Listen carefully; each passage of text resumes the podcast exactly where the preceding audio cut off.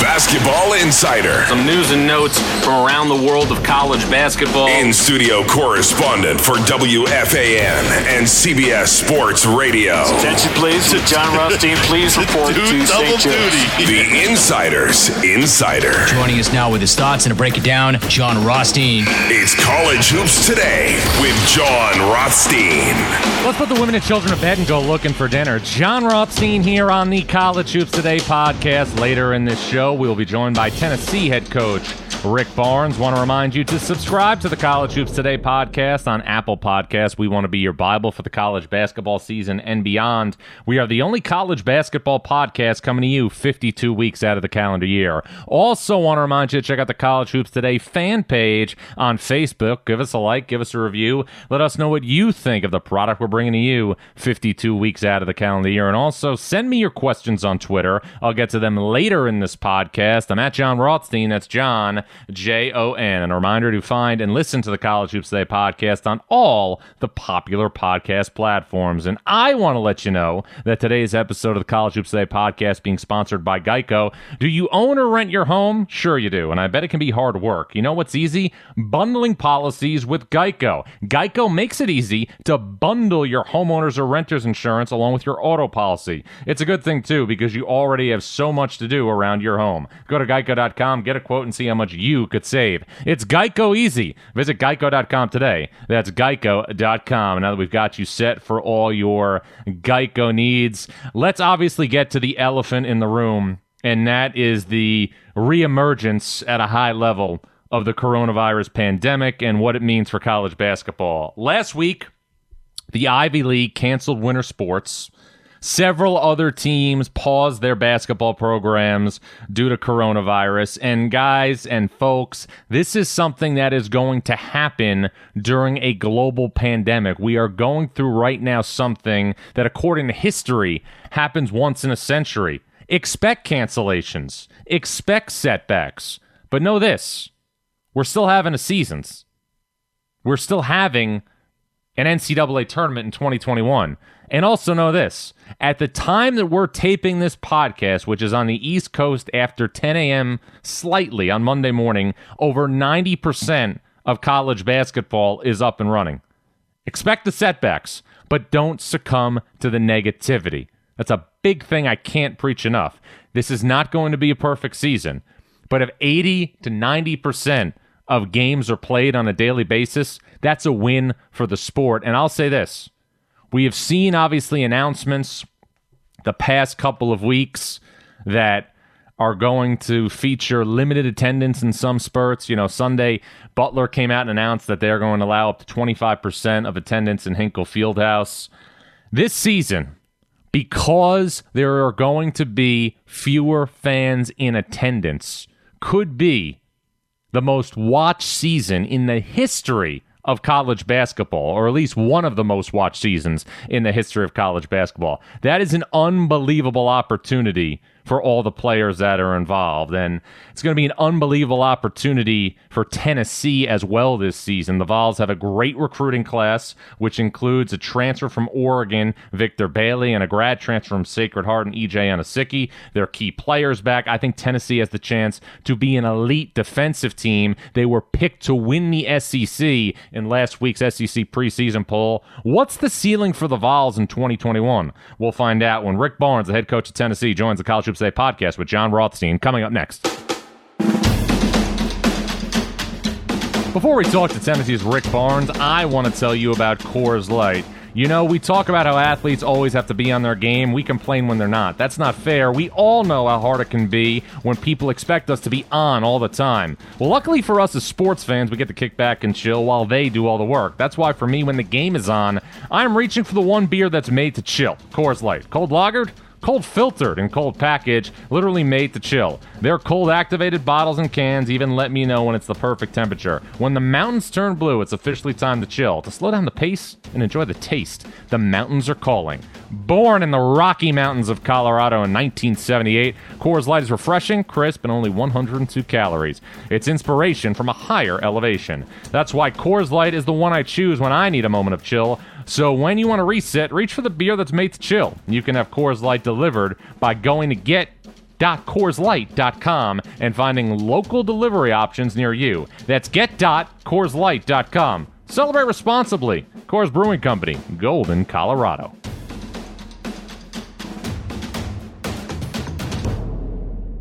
Tennessee is picked to be the team to beat in the SEC this season. Vols were voted number one in last week's SEC preseason poll, and the head coach of the Vols is Rick Barnes. He now joins the College Hoops Today podcast with Jon Rothstein. And, coach, you have lived through many influential and polarizing events during your life. How do you think you're going to look back and remember the year 2020?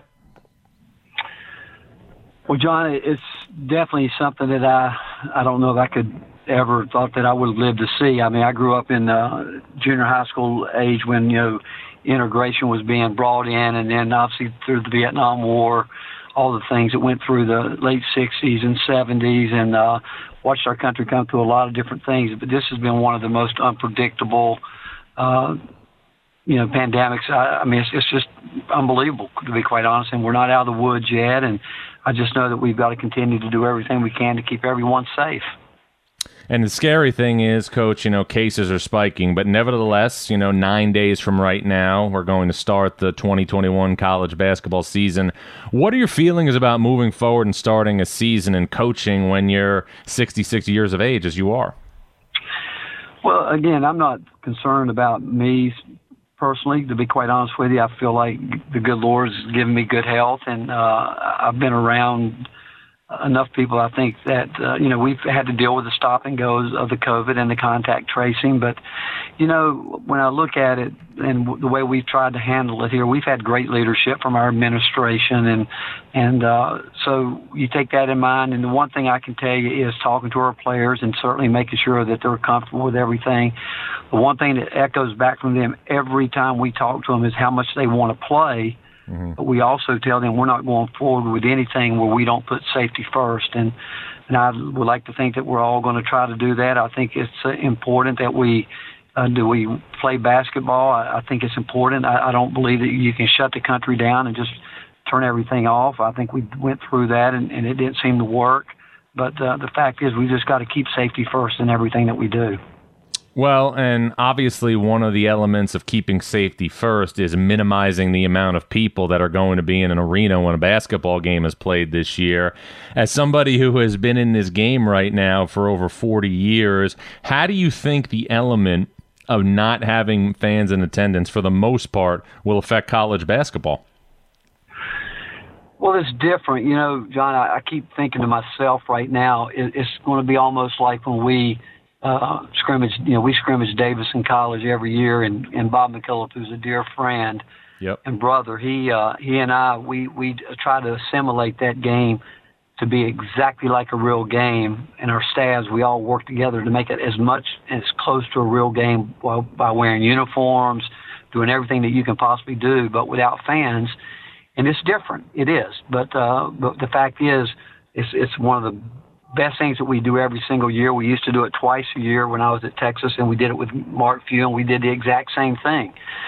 And so it's going to be different. And uh, you know, we scrimmaged this past Saturday, and we tried to pipe in a little bit of the the crowd noise and and see how that would be, and just to, again try to assimilate as much as we can what it's going to be like. Is it different? It's going to be very much different. Uh, the way the arenas are set up, and they'll be set up differently in every place because all the arenas are different. So it's going to be different from that standpoint, and uh, I think we're going to be able to get close to 4,000 people in our arena, which when you have a, an arena as big as ours, it's still not going to feel like very many people there because we're used to playing in front of 20,000.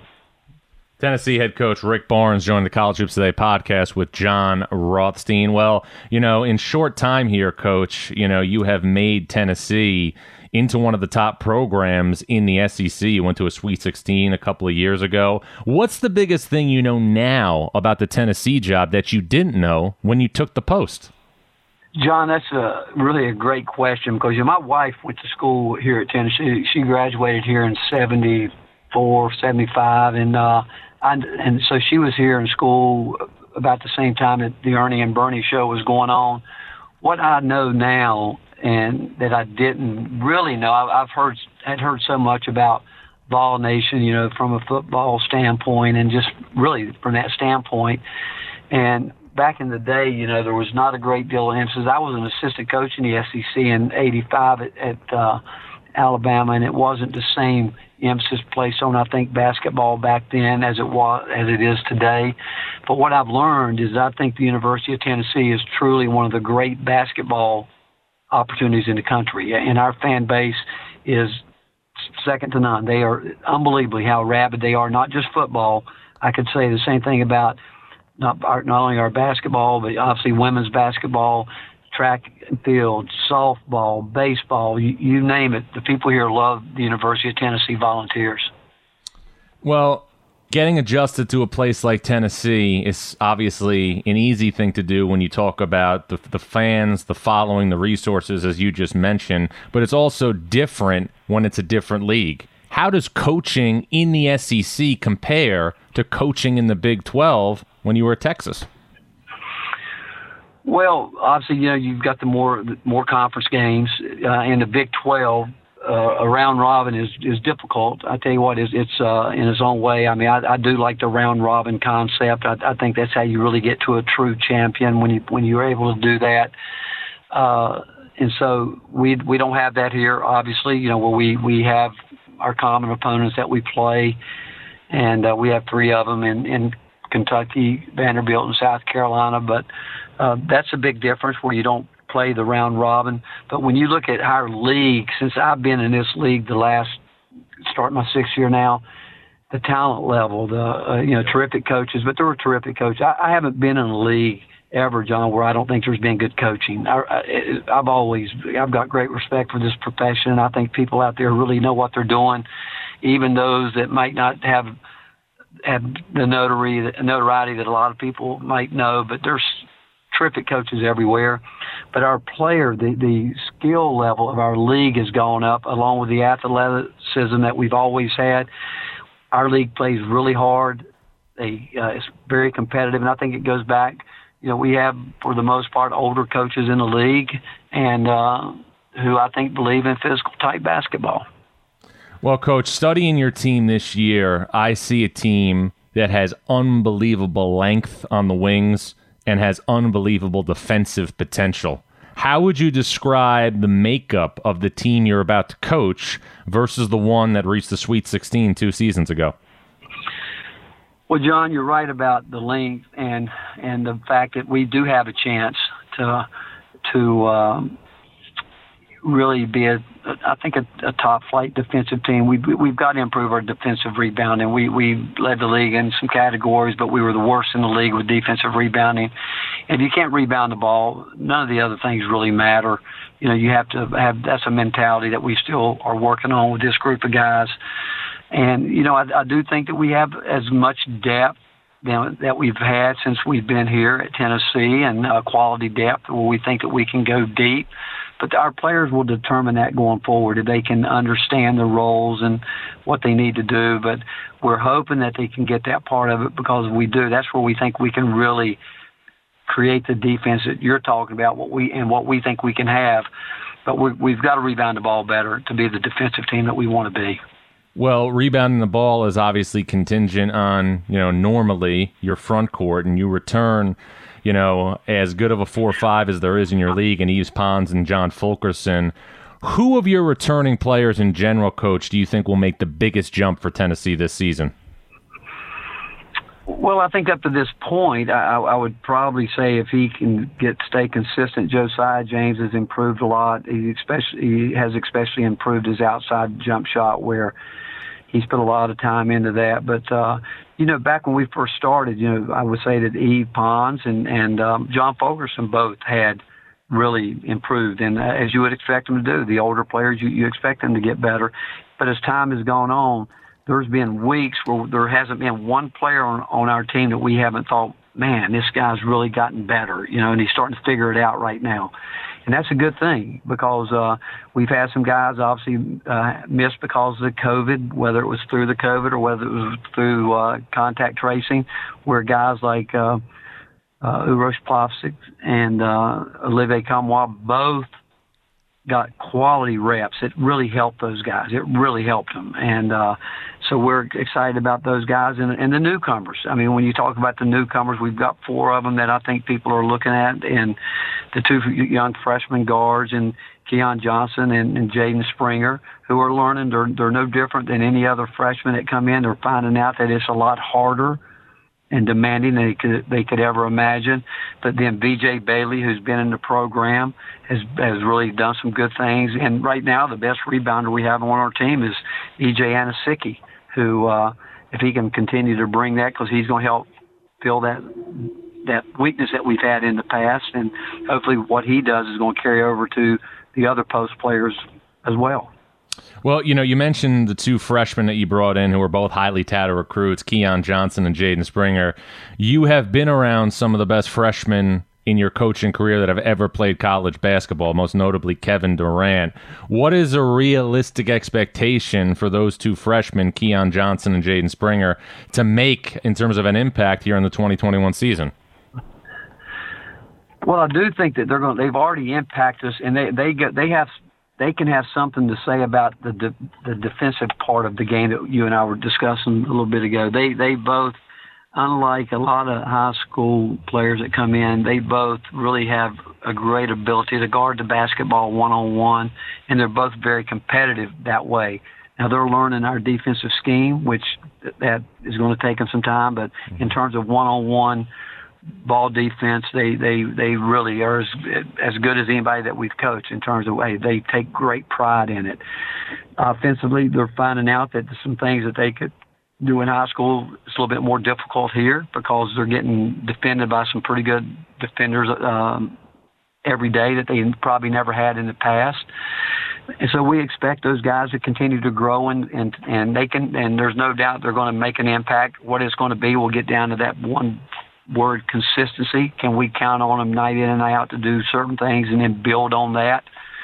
So that's what we're hoping. And and uh, they definitely, I would have loved to have had them all summer like we normally would have. They would be further along than they are right now. But I think most coaches could say that about their freshmen.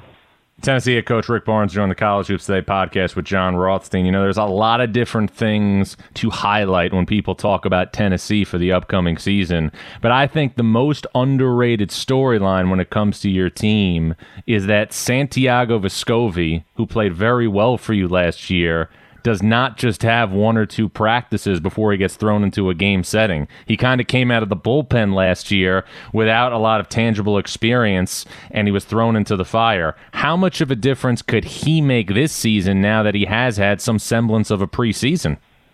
Jon, you're right about what he did a year ago. It's one of the most remarkable things that I've witnessed, certainly as a head coach. I mean, last year, everything that could go wrong went wrong, not just a couple different times, but uh, when we finally when when we knew we had Santi coming in and we knew we had told him when, when we were recruiting him, if you want to play this year, you you can. If you don't, you can just sit out and learn the system. He said, and once Lamonte had to shut it down with his injury, you know, he there was no doubt he wanted to play. And you were right, he practices basically two days, really, really one, and goes out and uh, wasn't in shape, had to play his way into shape, and we had to adjust the system to give him some things that he was familiar with. And but he came back. Um, he and he and uh, Uros were the last ones to get back from uh, their countries, and he came back in the best shape that we had ever seen him in, and he's continuing right now. And I think it's helped him too, having to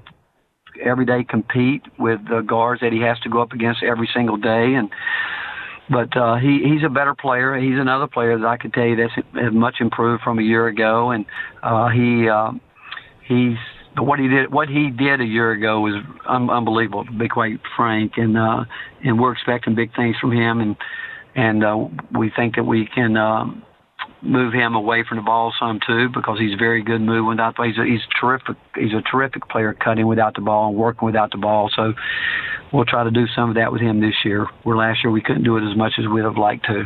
Well, he's a key piece, obviously, and he showed flashes of being, you know, an all SEC player last year. Was really terrific, and you need terrific players to play deep into the NCAA tournament in March. And it's been 17 and a half years since you took a team to the Final Four. You went to four Sweet 16 since then, and also two Elite Eights. I'm curious How often does Rick Barnes think about going back to a Final Four? You know, Jon, it's what we do it for. That's that's. There's no doubt that you know we all in this to win national championships, and and there's no doubt there's been some years when you know you you know you got a team that you just gonna have to fight for your life to get to the tournament. Then you have some teams that you know going in if, they, if everything goes well, you know you're gonna you've got a chance to be in that tournament, make some noise, and so uh, at my age, I mean, yeah, I, I've been in it for a long time now, and and that's what that's why we do it we we we're not, we don't shy away from telling our players, hey, we want to play for championships. This is what we want to do. We want to be in the fight every year. We know that uh, really that like last year, I, I don't think I could have talked to you a year ago at this time and even got near what went on, went on with our team last year, the different things that we went through. I mean, it was it was really amazing that we were able to flip it around at the end of the year with this group of guys, and and that was really because of Yves Pons and John Fulkerson really taking it on their shoulders and and really carrying our team down the stretch with Santi, learning on on the job and. But uh, yeah, we think about it, and I think about it. You know, that's that'd be. Uh, I mean, that's why we do it, and hope that we we can have a chance with this group. Well, final thing, you know, I know you've been doing this a long time, and I'm well into my second decade right now doing this a long time as well. And your team, with the experience, with the length, with the talent that you've added, has all the requisites to be as good as anybody playing here late in the year. What are the biggest keys between now and then for Tennessee to have a chance to get to a Final Four in March and April?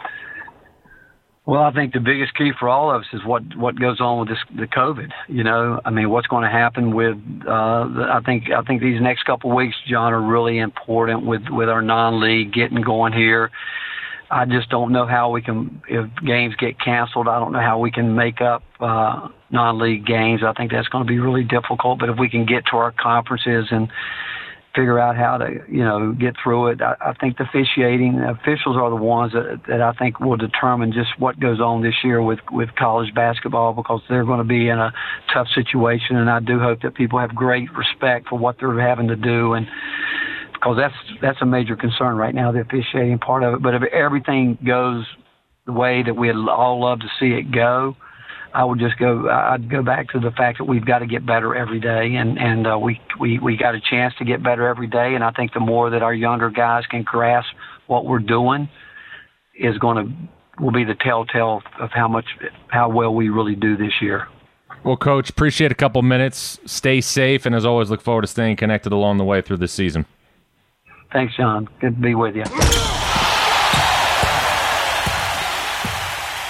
We'd like to thank Tennessee head coach Rick Barnes for joining us in the College Hoops Today podcast with Jon Rothstein. Want to remind you to subscribe to the College Hoops Today podcast with Jon Rothstein on Apple Podcasts. We want to be your Bible for the college basketball season and beyond. We are the only college basketball podcast coming to you 52 weeks out of the calendar year. Also, want to remind you to check out the College Hoops Today fan page on Facebook. Give us a like, give us a review. Let us know what you think of the product we're bringing to you 52 weeks out of the calendar year. And also, a reminder to find and listen to the College Hoops Today podcast podcast on all the popular podcast platforms. And before we get to our social media portion of the program, I want to tell you about Ritual.